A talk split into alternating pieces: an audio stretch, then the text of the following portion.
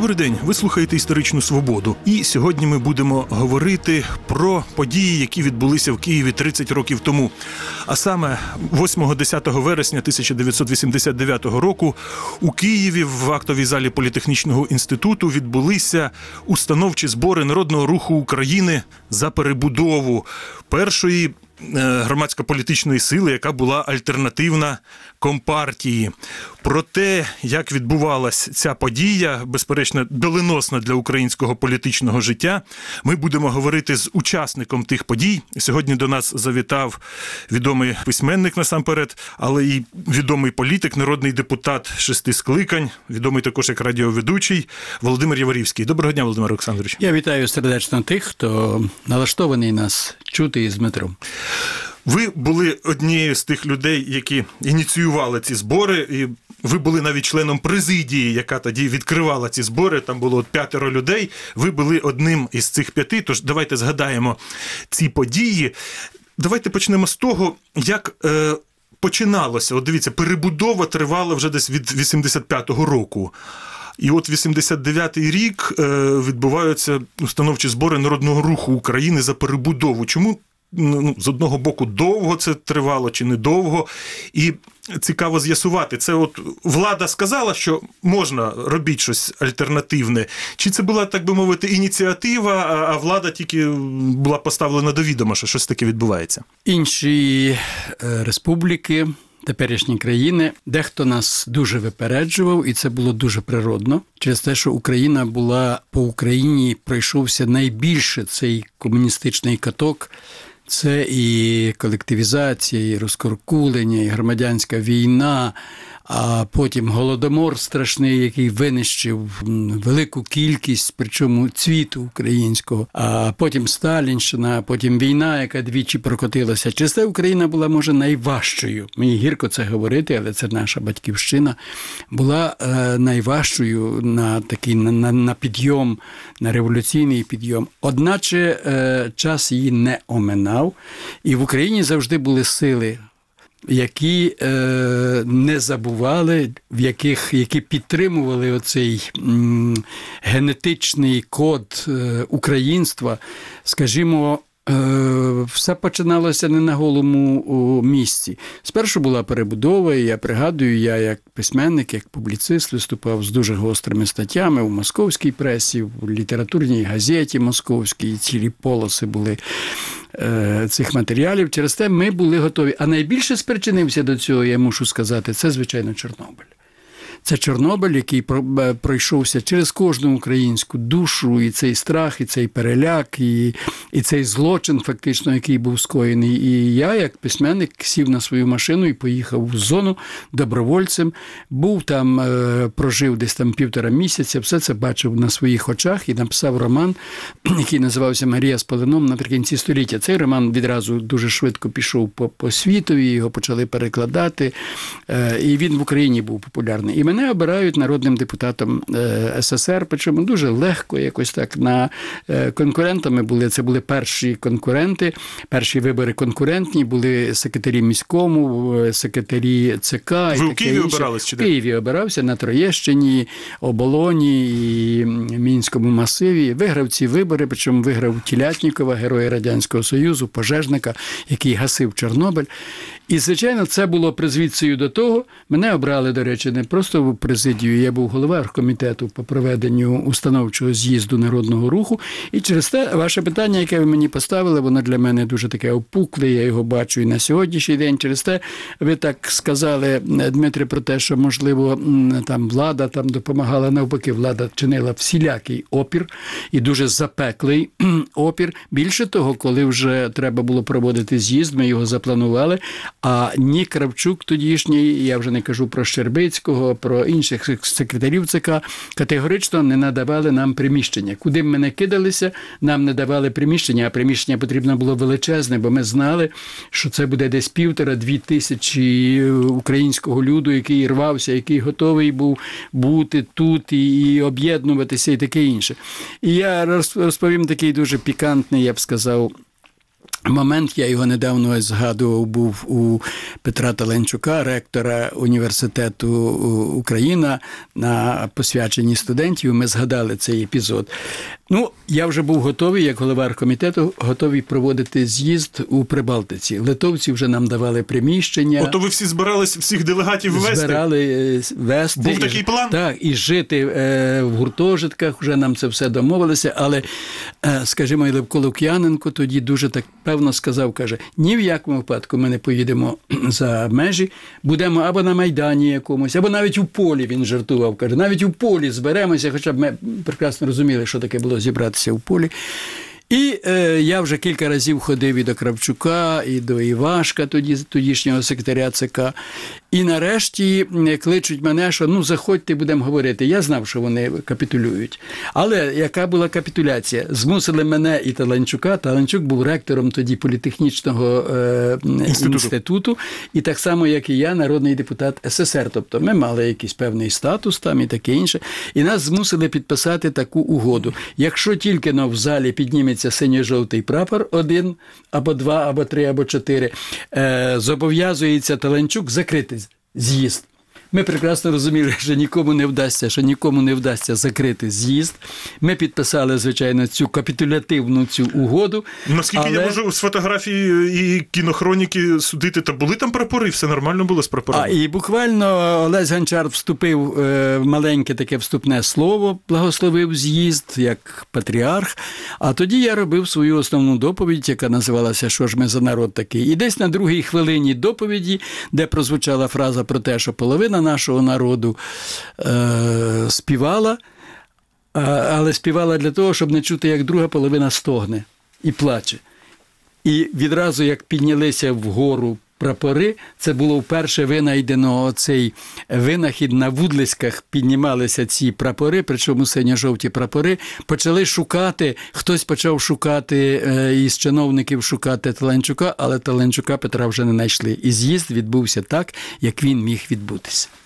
От я чому, я ж не просто так сказав, що влада допомагала чи чинила спротив, бо ваша офіційна тоді назва була «Народний рух України за перебудову». Звичайно, інакше Офі... не, не могло називатися. Ну, дивіться, офіційний курс партії тоді на перебудову, і ви наче за перебудову, і от тому цікаво з'ясувати, наскільки це... було узгоджено, чи, чи наскільки це суперечило офіційному курсу тоді? Тобто було порозуміння, було часткове порозуміння, чи взагалі не було порозуміння із тодішньою владою? Звичайно, вже після е, з'їзду це був такий кульмінаційний цей момент, бо тоді, коли ми обрали Івана Драча головою партії, бо він був головою, ну, не партії, не а партія, з'їзд, не партія, ще був з'їзд, громадська організація була, але це ясно, що це була альтернатива від е, політичних бонз. Е, представником був Кравчук, він був серед них най гнучкіший, він був серед них такий найкомпромісніший, скажімо, і так, і він сприймався в нашому середовищі, причому він дуже розумно побудував виступ на з'їзді. Йому допоміг, не буду називати прізвище, такий чоловік із Кременчука, народний депутат ес ес ер, який дуже критикував Кравчука і щось там говорив, як комуністи п'ють, і виступ був такий, я скажу так, несмачний. І за це зачепився розумний Кравчук, який весь час не з рухом він сперечався, а він сперечався із, цим конкретним, із цим конкретним чоловіком. чоловіком, відповідав йому. І він в такий спосіб уник конфронтації із народним рухом, і всі зрозуміли, ну, нормально, чоловік виступив там і таке інше, сказав, рух себе ще покаже, ми побачимо, ви там не, не взяли Бога за бороду і таке інше. Він, тобто, як... він, він розумно виступив. Він як гість був, так? Він був запрошений нами, ми не цуралися нікого, ми запрошували, хто хотів, міг приходити, приїхали з інших республік люди, які сиділи на балконі своїми прапорами, грузини, прибалти, майже всі, поляки, Міхнік, навіть прізвище називаю, які були. А оцей момент, що Кравчук, ви ж з ним перед цим домовлялися, що не буде синьо-жовтих прапорів, а тут же він ну, їх побачив, як він реагував, що, що ніби ну, він просив, він... щоб не було цього, а прапори є. Ну, він не міг нічого сказати, тому що е, хтось підійшов і на лацкан йому причепив синьо-жовтий прапорець. І хитрий Кравчук для того, щоб не знімати прилюдно цей прапорець, він прийшов і зняв піджак, повішав на крісло, а потім вже, коли виходив він для виступу, він одягнув піджак, але зняв значок уже. Через це була така, такі були пікантні такі ці речі, які, звичайно, так олюднювали цей е, з'їзд. Ну, були, звичайно, виступи дуже гострі. Ну, я хочу нагадати е, буквально про те, що як, як це все відбувалося. Що таке? В Україні зійшлися різні дуже сили е, в той момент на, на з'їзді руху і, і сили для проголошення незалежності, бо мета наша була проголосити незалежність. До речі, моє наступне питання, ви його просто підхопили, то дозвольте я його скажу. Починалось як Народний рух України за перебудову, але потім невдовзі всім стало зрозуміло, що Народний рух України за незалежність України. От коли відбувся цей перехідний момент від перебудови до незалежності? От як це? Він був дуже м'яко. Він був дуже м'яко і фактично він був легалізований як рух за незалежність фактично уже на перших демократичних парламентських виборах українських. В дев'яностому українських, році. В дев'яностому році. У вісімдесят дев'ятому ми, скажімо, такі як я, як там Таланчук, почасти Юрій Щербак, ми вже говорили про те, що все-таки Україна має бути. Ну, всяко говорили. Кожен говорив по-різному. Дехто говорив про те, що федеративно має бути, дехто говорив про нову, новий договір, а дехто говорив відверто про це. Але зійшлися сили, я хочу обов'язково про це сказати, сили несподівано зійшлися в такому в мирі, в дружбі. Це вийшла велика когорта людей, які вийшли із-за ґрат. Це Левко Лук'яненко, це Чорновіл, це брати Горені, це Горбаль, можу називати, називати, називати. Це десь так добра сотня людей, які вийшли з-за ґрат. Ми... різночинці, як ми називали, інтелігенти в основному, патріотичні люди. Дехто був, значить, і комуністом, це були такі націонал-комуністи, але були і люди, в рух, до руху приєдналися, скажімо, шахтарі донецькі, я нагадаю прізвище, такий Микола Побережний, шахтар, який виступав на з'їзді українською мовою, які через це були такі силові лінії в суспільстві, які підтримали тоді Народний рух. Це були дуже різні люди, різновеликі люди, різновідомі люди, але для них було одне єдине – це, звичайно, Україна. І всі розуміли, що мета, кінцева мета, не перебудова. Перебудова не давала ніякого результату. Ну, трошки гласність появилася, скажімо, можна було щось говорити, телебачення помінялося, газети помінялися, цензура почала зникати. Ми, ми, так би мовити, відкривали забуті сторінки або заборонені досі сторінки нашої української історії, заговорили про Голодомор, заговорили про Сталінщину, про репресії. Все це, звичайно, такий озон повіяв в Україну, і через те, звичайно, на, надалі, вже після з'їзду, який оформився, і проти нього воювати було неймовірно важко, бо він охопив дуже багато сфер, так би мовити, людського життя. Через те, е, звичайно, що і партія е, зрозуміла, що їхні дні, звичайно, закінчуються. Не всі капітулювали, звичайно, ще й потім була велика боротьба, була на першому, на першому, першій нашій сесії, першій каденції демократичній. І просто кілька слів, з вашого дозволу, я скажу про те, що ясна річ, що коли ми зібралися і коли відбувся цей путч, ГКЧП, як ми його називаємо, російськими дев'яносто першого року, коли ми всі дуже пережили цей момент, бо перший день був дуже такий несподіваний, ми самі розуміли, що будуть брати нас, рухівців. От, актив руху, Драч голова, я був його заступником, через те ми знали, що... Але вже буквально на другий день ми якось всі стояли поруч, і ми всі розуміли, що все зламати вже неможливо. Через те я пригадую, як сьогодні дав інтерв'ю інтерв'ю по телефону німецькій хвилі, потім Радіо Свобода. Це а, тоді, в дев'яносто першому? Та, це тоді, в дев'яносто першому, а тоді... А тоді я ще пригадую, що я був першим народним депутатом ес ес ер, який переступив, хочу нагадати свободівцям, який переступив поріг Радіо Свобода в Вашингтоні. Я дав перше інтерв'ю з цим червоним значком на лацкані. Там, тобто народний депутат Верховної Ради Радянського Союзу. Радянського Союзу зайшов, бо раніше ж депутати ходили із супроводом, із кегебістами, стукачами там і таке інше, а тут я... біля мене нікого не було, і я зайшов на Свободу і дав інтерв'ю. Ви казали, на першому установчому з'їзді тридцять років тому зібрались люди різновекторні, різновеликі, тобто це була така амальгама, з якою ще невідомо було, що, що може виникнути. От у зв'язку з цим у мене таке питання. От зараз, зараз для нас така є стійка асоціація, що рух, Народний рух України – це В'ячеслав Чорновіл, а В'ячеслав Чорновіл – це Народний рух України. От це, це таке от лідерство, воно на даний момент це така, от уже таке бачення. А як от, дивіться, тоді на установчих зборах в президії його не було. В президії було п'ять людей без Чорновола. Як от відбувалося це сходження Чорновола до лідерства в Народному русі? Ну, дуже природно, абсолютно природно. Іван Драч, я можу сьогодні сказати, царство йому, звичайно, небесне, це мій товариш, письменник. Я думаю, що, можливо, навіть сьогодні можна про це сказати. Іван, може, чує нас, та він і сам якось в розмові він казав, що краще було б обрати Михайла Гореня, він був більш системна. А він не був тоді в президії? Він саме? був в президії, він був одним із заступників, і я був заступником, от, були інші люди.